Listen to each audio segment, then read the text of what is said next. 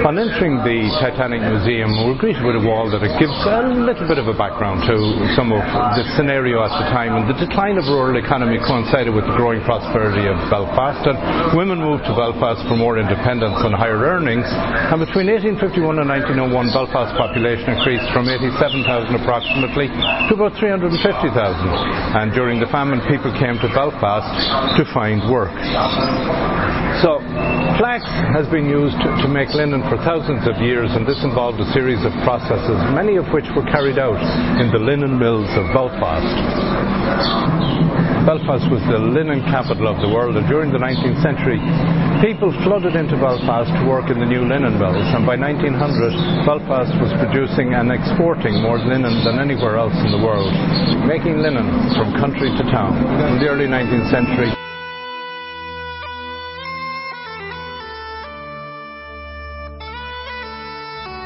The first section we walk through gives an explanation of the process for linen and some of the history of the linen mills and how it provided employment right across the Ulster countryside. And in 1711, a linen board was established to direct the development of the linen industry. New methods were introduced and better seeds were imported and 40% of the linen was exported through Belfast. In 1868, there were nearly uh, three quarters of a million flax spinners in Belfast, and there were 500,000 flax spinning spindles in Belfast in 1862. In the prairies of central Canada, it possesses some of the most valuable wheat producing land. In the grasslands of the interior of Australia, the best pasture country. And in the uplands of South Africa, the most valuable gold and diamond bearing beds. It is an empire whose geographical distribution means that its principal lands are separated from each other by the great oceans of the world. And so, it is also an empire built on maritime trade. The backbone of the empire is the Royal Navy's dominion over international trade routes.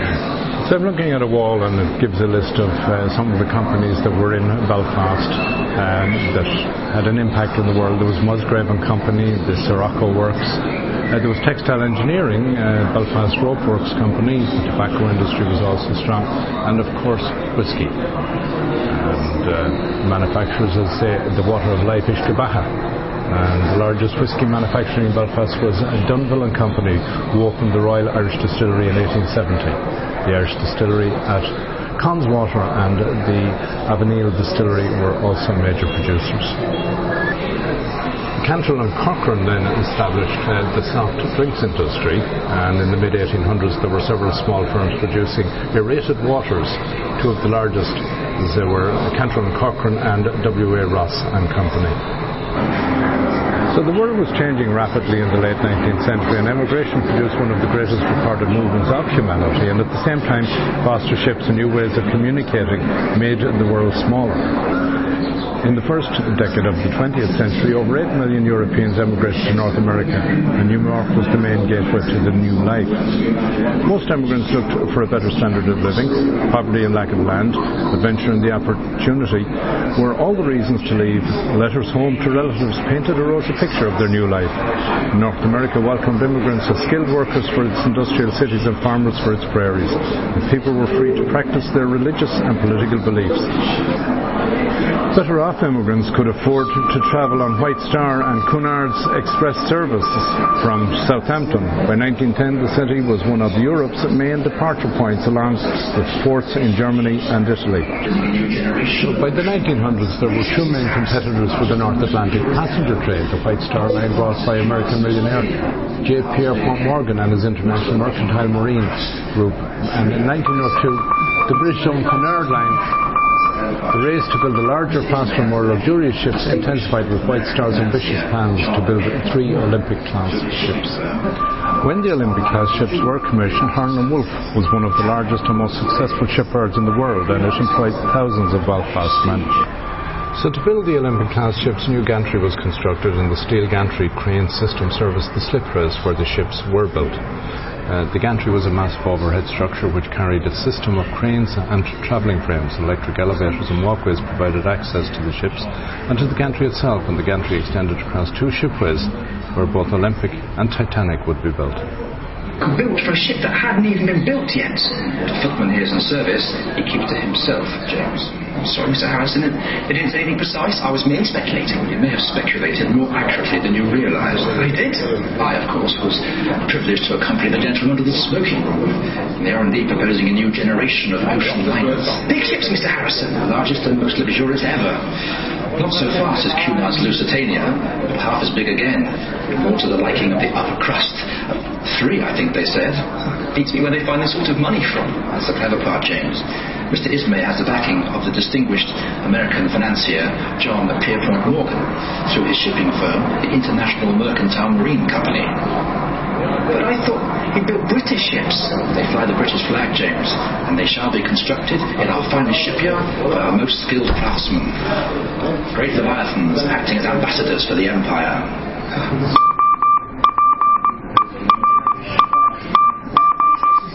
By 1910, many large ships had radio. Passengers sent and received messages known as Marconiograms, and captains reported on progress and conditions at sea. Marconi Company staff ran the ship's radio room, and wireless operators turned messages into Morse code by translating each letter of the alphabet into a series of dots and dashes. Telegraph keys were sent to the code by creating a circuit when depressed, allowing electricity to flow, and using three keys, an experienced operator could send over 20 words a minute. It's 80 precise. I was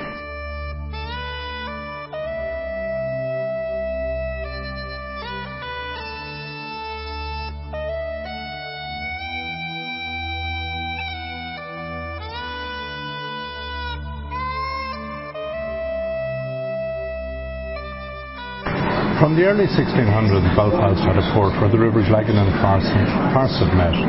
The port became increasingly important for trade by the early 1700s, and it was the leading port in the north of Ireland. And as trade expanded, the quays were enlarged to accommodate more ships. However, shallow waters, bends in the river channels, and inadequate quays were restricting growth. So by 1785, the Ballast Board was formed to manage and improve the port and harbour. And in the mid 1800s, the Lagan was straightened, and the Crown Victoria Channel was created to improve access. The earliest record of ships being built in Belfast is from 1663. Shipbuilding as a major industry began in 1791 when William Ritchie established his works on the Lagan, and at this time ships were built from wood. In 1838, the first iron vessel was built in Belfast, and this was a Lough Neagh steamer, the Countess of Caledon. In the second half of the 19th century, Belfast became renowned for constructing iron and later steel ships.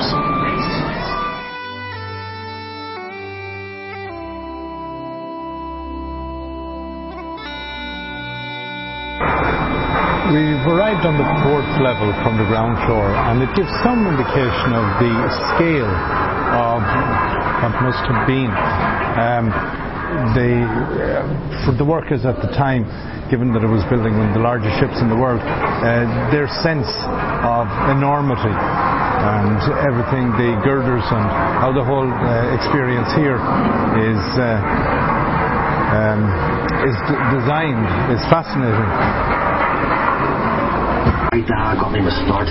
Then my brothers after me. You could hear the noise from where we lived, but nothing prepared you for the size of the place. They put me to work on 401. That's what we called her. We knew she'd be the largest passenger ship in the world, but we didn't call her Titanic then. I was there from the beginning. I watched the shipwrights lay the keel blocks. They set big wooden blocks on the slipway to start with. Then the keel atop of it, like a backbone. And the frames attached to that, like a skeleton. Workshops everywhere. It took weeks to find your way around. The workshops for every trade you ever heard of. Painters, sailmakers, coppersmiths, boiler makers, cabinet makers. I even learned a bit about French polishing off them. Roof is a fine place to work, but dangerous. Every ship cost a life, and there'd be lots of injuries. I was in the engine works for a while. Very well equipped it was. That's where we built the triple expansion engines. Two of them, each as high as a three-story house. I worked in the frame bending shop. You'd heat steel beams in the furnace, then hit them on the slabs of cast iron and hammer them curved. It was skilled work. You had to bend them more than you needed because the frame straightened out a little when it cooled. The shell plates that made up the hull weighed up to four and a half tons. They were taller than the da. The plates were overlapped on the edges. Some were raised, one after another. We called it clincher.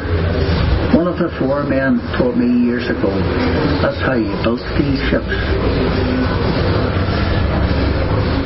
I worked as a heater boy. You had to heat the rivets on a wee plate. You pump the bellows till the rivet was white hot. Then you get a hold of it with your tongs and throw it up to the catcher. And he put it in the hole in the plate and the hold her up. There were two of us on the other side of the plate to hold her up. Had to hammer the rivet so it filled the hole before it turned dull red.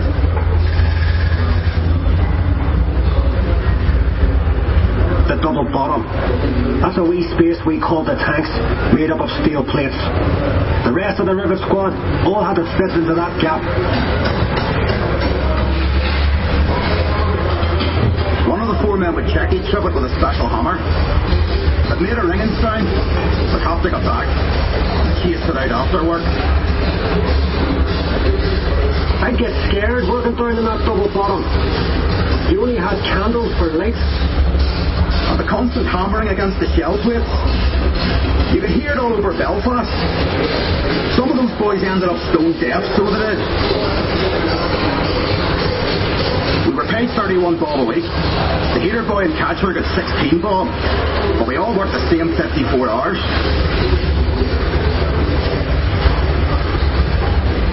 The upper deck was steel too, and part of the strength of the ship. There's no straight lines on the ship, and when you look down the weather deck, you could see the shear of the hull was stopped her flexing at through. The stern frame had to be strong enough to take the rudder turning in heavy seas. You'd have all these timbers and guy wires to steady the frame, and men scurrying around like ants underneath. We came to launch day, I was torn between pride and fear. The standing ways were coated in tallow, train oil, and soft soap. So the ship would slide when they shifted her weight off the blocks. That was the most dangerous part. And the shipwrights were knocking away the last props. They were under compression, you see, and the sliding ways would be released by the hydraulic trigger. 100,000 people watched the launch. Some paid a bob to sit in the reserved seating. There were extra trams laid on. Then we all went off to the pub to wish her well. Doc, you were proud to be an island man that day. Okay, Titanic was the pride of Belfast.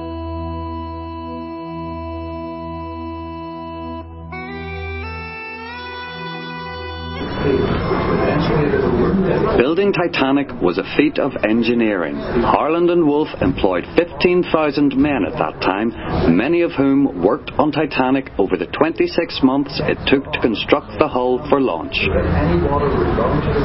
At the Harland and Wolff shipyard in Belfast, there was a 6,000 ton structure which was over 200 feet high. It was known as the Arrol Gantry. The gantry was constructed to house two massive ships that were being built for the White Star Line. It supported the giant cranes that lifted materials and equipment into the ship's hull using steel and rope slings made on site by the yard's rigging teams. Housed in the Arrol Gantry was a Harland and Wolff ship with the yard number 401. It became known the world over as Titanic, the largest passenger liner in the world the large volcano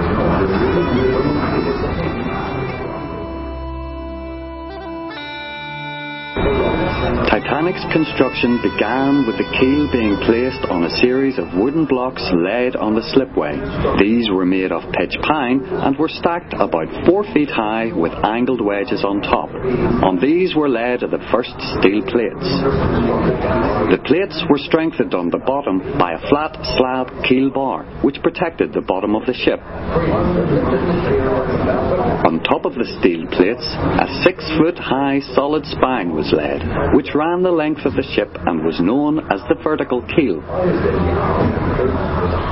The vertical keel had a rigid rib of plates which ran along its spine. At the base was Titanic's double bottom. Here the hull was made up of two layers of steel plates, in some cases forming enclosed tanks and coal bunkers. Along the hull were the steel frames that made up the skeleton of the ship. The frames were curved to give the hull its shape and were positioned between two and three feet apart. The ship's frames started out as straight bars. These were heated in a furnace, then hooked out onto slabs of cast iron, where they were hammered into the required shape against an iron mould. The frames tended to straighten slightly as they cooled, so the frame benders gave it a little more curve than needed and hammered it into the finished shape before it was too cool to bend. Lowering the frames into place was a dangerous process until they had been firmly joined up by the horizontal girders called stringers, which locked them into position. Then the shell plates that made up the hull were riveted onto the outside. The shell plates on the hull of Titanic were 30 feet long and were laid in two ways. At the sides, the shell plates were alternately sunken and raised, known as inner and outer strakes. At the bottom of the hull, the plates were attached using the clinker method, where each plate overlaps the previous. Every plate had to be riveted in place, which was partially mechanized and partially done by hand by riveting squads.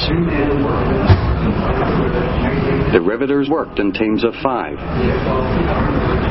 On one side of the plate, the iron rivets were heated on a portable hearth by the heater boy.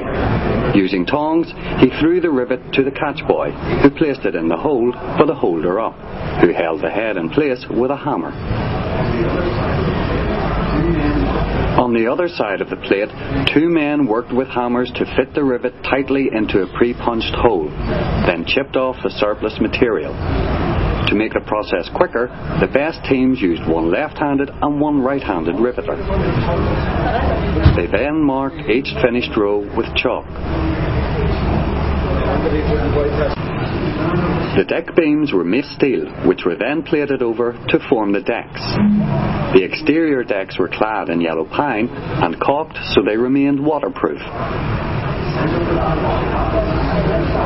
The decks were arched, known as camber, so that any water would run to the channel waterway and drain overboard. The wooden decks were mostly laid in pine and were secured to the steel plating beneath by bolts. The decking ran lengthways parallel to the center line of the ship. The stern of the ship were massive castings that supported Titanic's rudder and propeller shafts. These were made off-site by the Darlington Forge Company. The center propeller shaft passed through part of the cast that supported the rudder.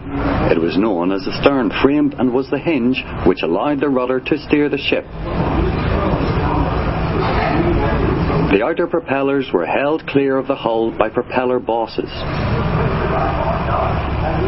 The rudder was built of six steel sections. The rudder frames had to be enormously strong to withstand the force of the rudder turning in heavy seas.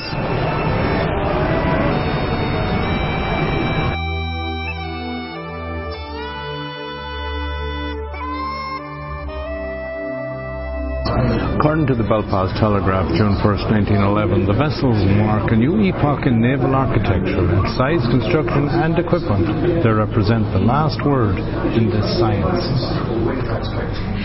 Launch in May 1911 was watched by an estimated 100,000 people.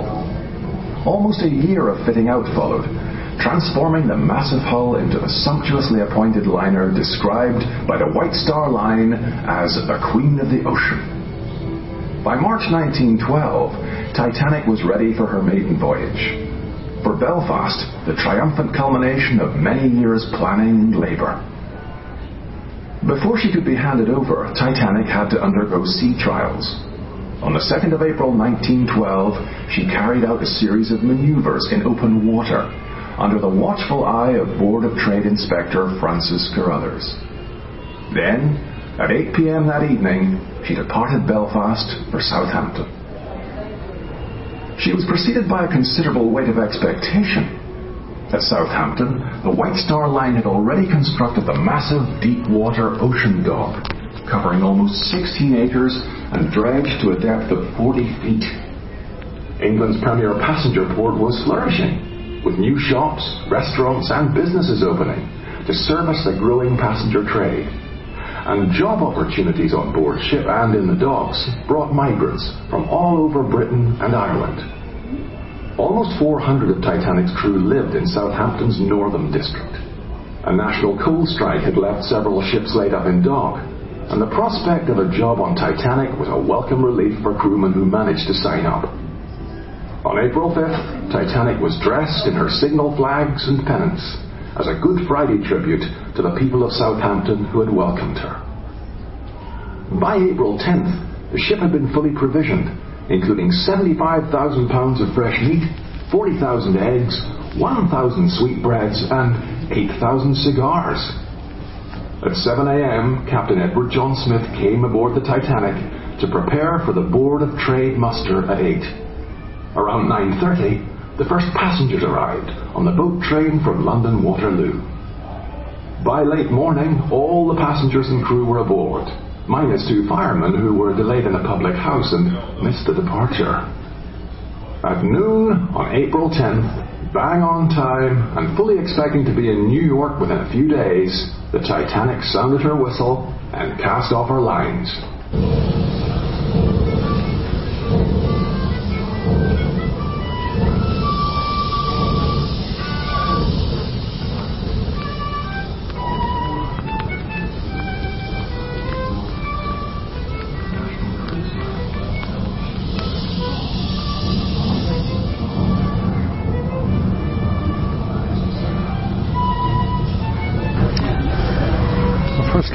Passengers wishing to relax on deck. Uh, steamer chairs with woolen rugs could be hired at a charge of four shillings each.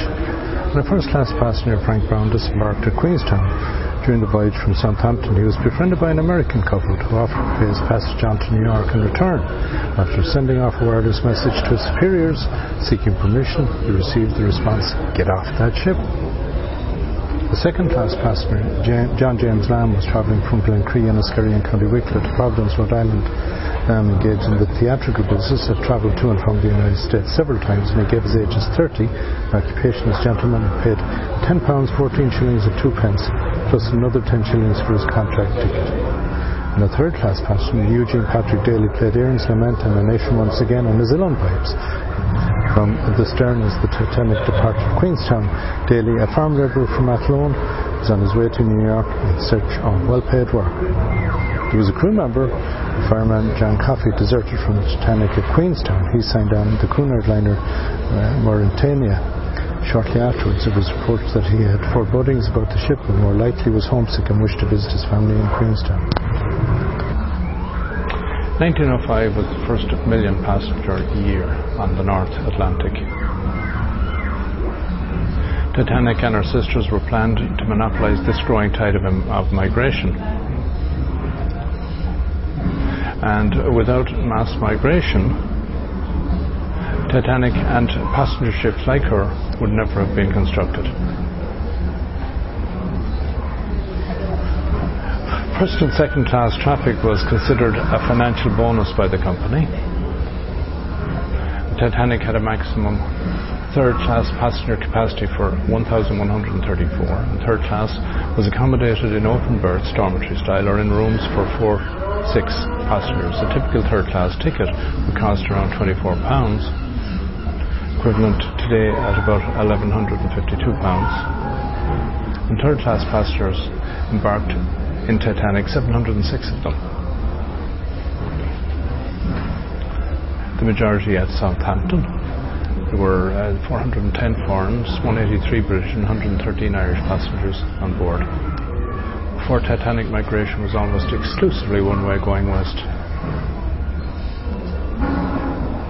and eastbound migration dramatically increased year on year from the early 1900s. And a typical Irish migrant would be uh, well educated, travelling alone or with friends, possessed a skill that was labouring farming, and aged between 17 and 25, planned to work and save enough money to return to Ireland after five plus years.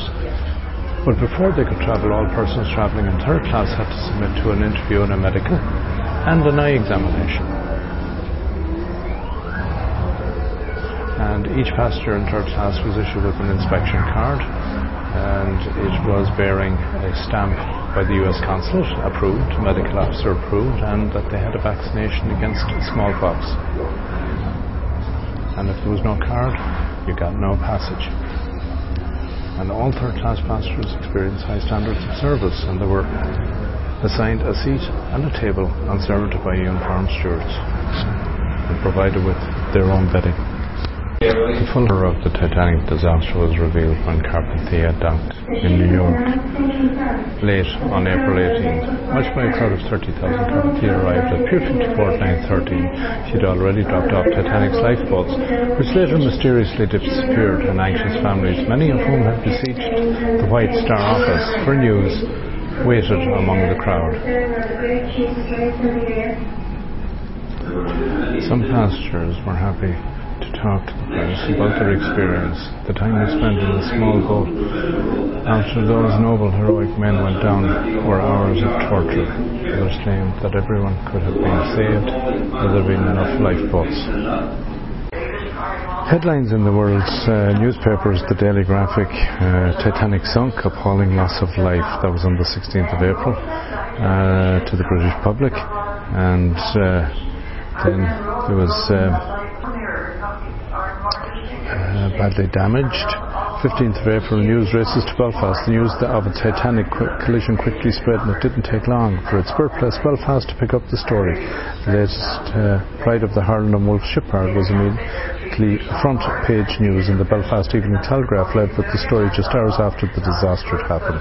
Told of Belfast people working on board who they were and what were their jobs.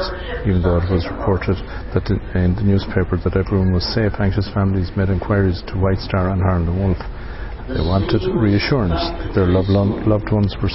On the 15th of April, there were confused reports. Before radio and television, the press was the only way to deliver breaking stories, and popular newspapers produced several editions a day. Six o'clock edition of the Lowell Sun made space on its front page for the actual disaster, alongside reports of small council wranglings in Massachusetts baseball. By seven o'clock edition, Titanic was centre page. By now, it was believed that the liner was sinking, and both editions assumed that all passengers passengers were safe. Famous names were already featuring, including millionaire Alfred Vanderbilt. It later turned out that he had cancelled his trip.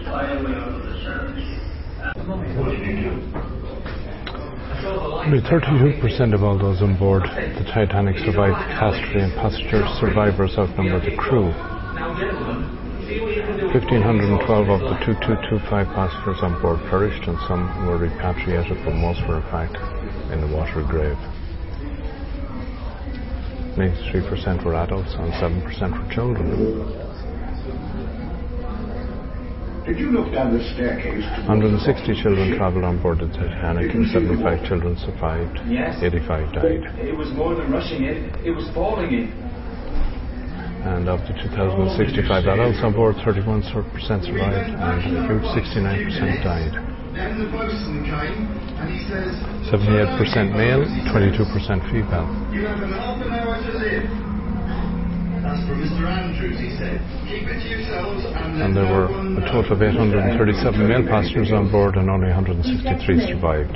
Well, if you value your life, put your belt on. Of the 465 female passengers on board, 336 survived and 129 died. 2,225 passengers and crew travelled on the maiden voyage. 321 passengers were in first class, 62% of first class passengers survived, a total of 200 people. 270 of the passengers were second class, and it took a heavy loss. Only 44% of second class passengers survived. Two things say why. and the class with the worst fatality rate on board was third class, and out of a total of 712, 530 were lost. 77% of the 921 strong crew went down on the ship. Passengers and crew embarked and disembarked at four ports Belfast, Southampton, Cherbourg, and finally Queenstown. No, sir. They were all sitting, squatting down on the deck.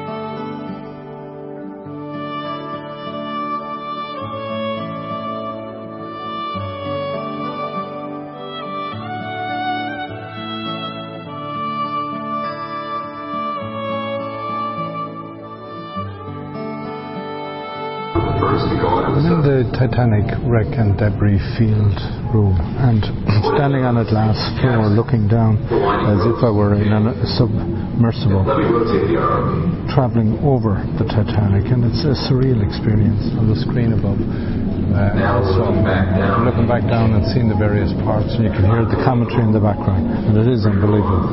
It's pretty cool. Um, definitely uh, an experience here in every respect. That's a strange box lying there, a heater from first class. It's fallen out of place. You only get third class in this part of the ship. Continuing on down to the Ocean Exploration Centre. And the Titanic is at 3,798 metres, the wreck. And um, in that zone, uh, you're looking at no sunlight reaches this layer, although there are a surprising variety of creatures which live in this cold, dark environment. Bioluminescence is used to communicate, to attract prey, and as a defense mechanism.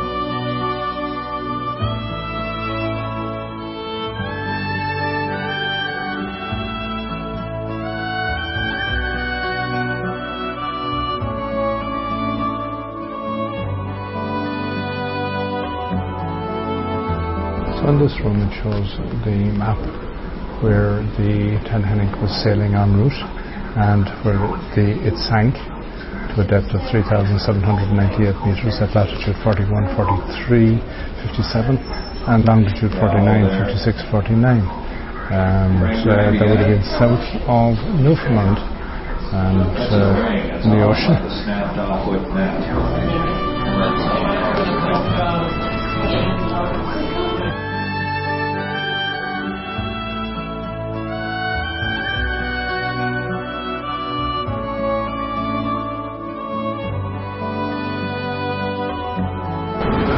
Walking through the exhibition and the experience, there's the opportunity to go outdoors and stand in the area where the Titanic was built and get a sense of the scale of this and the enormity of the task and see it in the environment of the valley with the Lagan and the hills, Cave Hill on one side, and uh, I would take it uh, some of the, the hills on the right, I'm not sure, uh, but certainly on this beautiful, glorious sunny day in May, uh, beautiful scenery, beautiful place, not to be missed.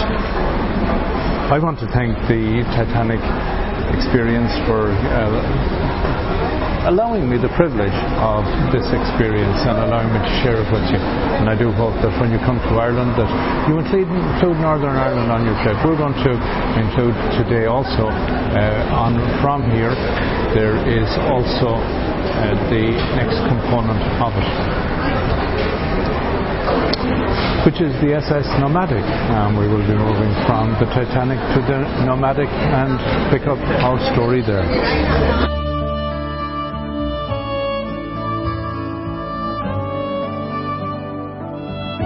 When you walk out the north door of the Titanic experience, you arrive on what would have been the area where the Titanic was built.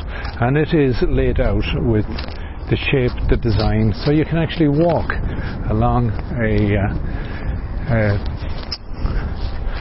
I suppose, a dock, and um, get a sense of how big this ship was.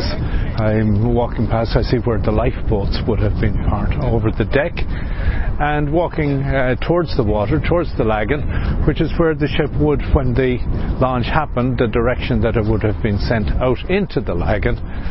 And uh, from here, you're looking back, uh, you're looking out on the ocean, uh, into, into the, the uh, harbour and looking back you're looking back on Belfast and this imposing figure uh, of a building which replicates the hull of the Titanic uh, is so impressive in its uh, size and its whole stature in the area.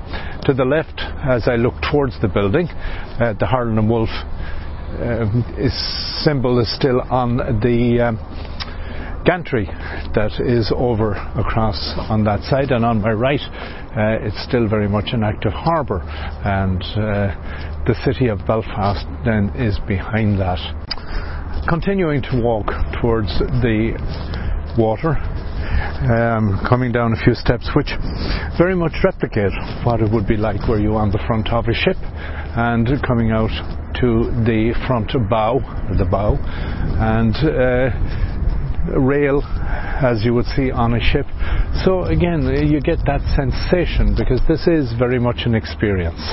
And I now look back and uh, see this beautiful, beautiful structure uh, that commemorates a very sad moment in history, but a very powerful feat of engineering the SS Nomadic. Brought to Belfast, uh, it had been acquired by the Department for Social Development. Uh, the department wanted to create a trust to, to develop the project, and the most difficult aspect of these projects is trying to get sufficient funding. Uh, we've had to raise over eight million pounds of funding to be able to present the nomadic to the public in its proper state, its fit and proper state, and um, that takes time, takes effort. I was given the job of organising volunteers to come and work on board. And uh, she was towed down to the to Holywood Fettigoat Key, very far down the line. After the volunteers were organised, uh, we eventually met at Holywood. It was such a joy getting on board her at that particular time. People, people literally cried. It was unbelievable. So the response and um, we eventually got on board and uh, started to clear out all the old furniture and the rubbish, of course. It was treated like a dumping ground because everyone thought she was going for scrap. So why not, instead of throwing a litter into a skip or something like that, uh, they just threw it on board the Matic. People literally had made their bins on the Matic. It was really horrendous. When the ship arrived in Belfast, I was asked to get, you know, to get involved because of my experience as a naval architect and uh, to, to, give some advice on uh, the state of the ship and uh, you know, how we should look after it initially when, when she was still afloat. Once we got started the work and we found out that the hull was in quite good condition, with only some maybe local repairs, although quite extensive repairs required to be carried out, it became clearer as to what could be made of the, of the ship, that it just wasn't as bad as it first looked.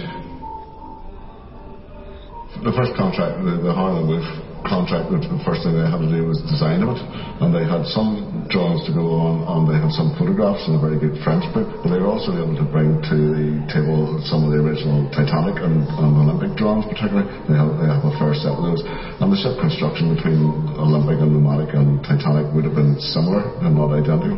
So the first phase of their job was to do the design. Although most people will see now the superstructure has been restored inside inside the ship, there was a lot of the structure which was stripped out by the and had to that in order to hold up the um, up the superstructure. That was a fair process because the um, the manufacturing techniques that are available now aren't the same as they were hundred years ago. So we had to design uh, the, the uh, restoration that could be manufactured by today's techniques, but based on old processes. And once that was agreed, then we asked them to, whether they continued on with their contract to actually restore the superstructure. And they started by putting, replacing the inside structure, and then they installed the bridge deck and, and the, uh, the flying bridge deck on the and, and the, the things you see now. One of the steps that we took at the time was to enclose the ship because the, the, the, the precious bit is the, um, particularly the first and second class areas and the upper deck is where all the, the fine areas. And originally the ship didn't have a, um, a steel seal on it. You know, it was, it was a, an open top box, if you like, which was sealed on the top by wooden decking. And we took the step to uh, put on a steel deck there.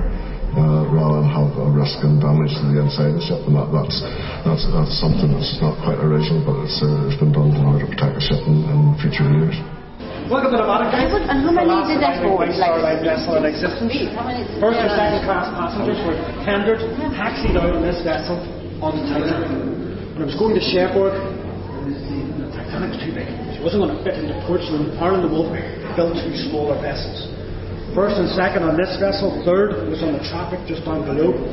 And nobody had ever seen this level of luxury on a tender ship before. It came to the ornate flooring beneath your feet. First class, the second class was quite plain. Even the porcelain surrounds, the lintels, and the carvings the doors. Even downstairs, you see the original porcelain surrounds. These, these doors here are the original. That one there. Make your way around this vessel here. We'll start up here. Do this entire floor first. The stairs.